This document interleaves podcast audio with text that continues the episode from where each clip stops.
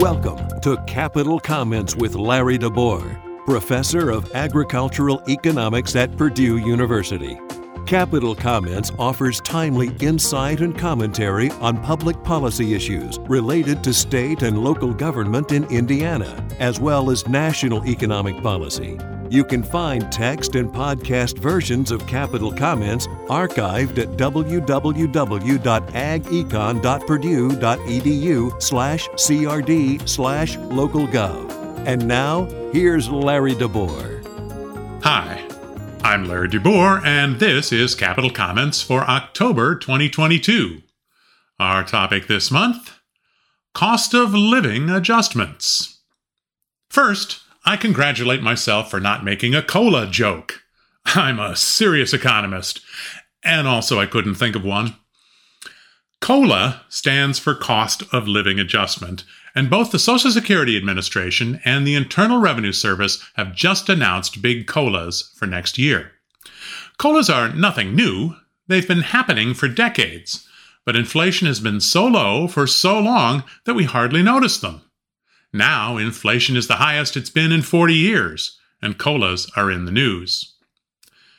Suppose we measure income based not on the dollar amount of a paycheck or benefit payment, but based on the collection of goods and services that the income can buy.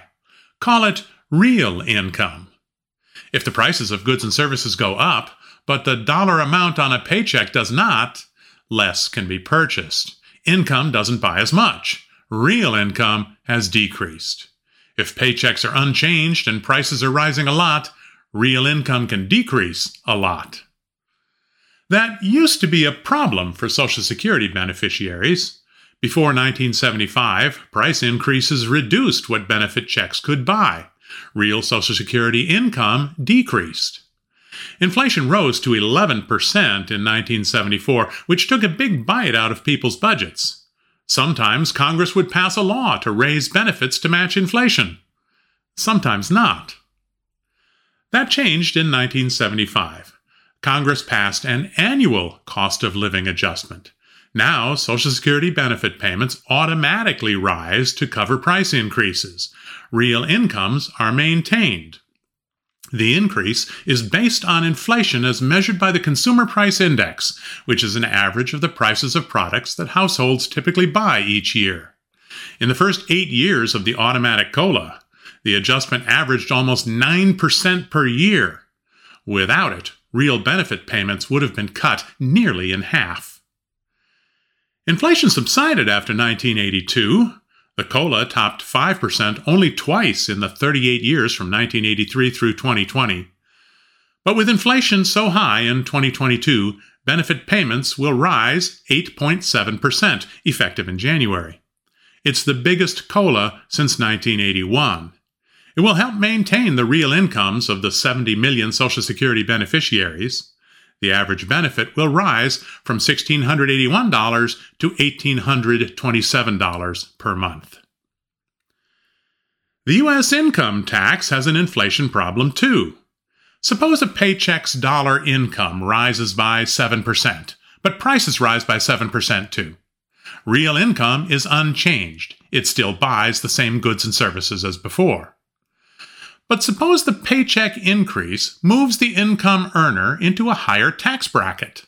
Maybe the taxable income rose from $40,000 to $43,000, crossing the $41,775 threshold from the 12% to the 22% tax bracket. Now, part of the income is taxed at 22% instead of 12. The share of that paycheck paid to the IRS goes up, even though real income was unchanged. After tax, real income would be lower. The standard deduction is a problem too. The single taxpayer deduction is $12,950 this year. If that were unchanged, but inflation increased incomes, a greater share of total income would be taxable. That would decrease after tax real income too. The big tax reform in 1981 took care of this problem. Inflation had been running in double digits, pushing people into higher tax brackets and making a bigger share of income taxable. Starting in 1985, deductions and tax brackets were adjusted for inflation each year. The IRS just announced the new deductions and brackets for 2023 incomes for tax payments in 2024. They'll rise by about 7%. The threshold for the 22% tax bracket for individuals will rise from $41,775 to $44,750. That taxpayer with the $43,000 income would remain in the 12% bracket.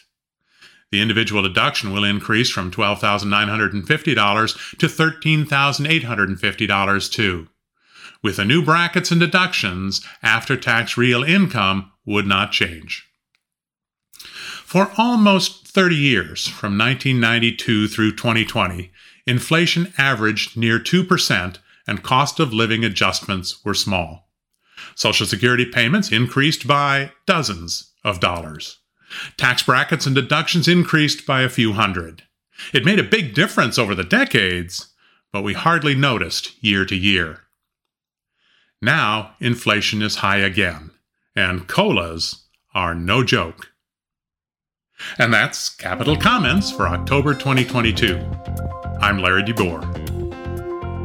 You've been listening to Capital Comments. You can find text and podcast versions of Capital Comments archived at www.agecon.purdue.edu slash crd slash localgov.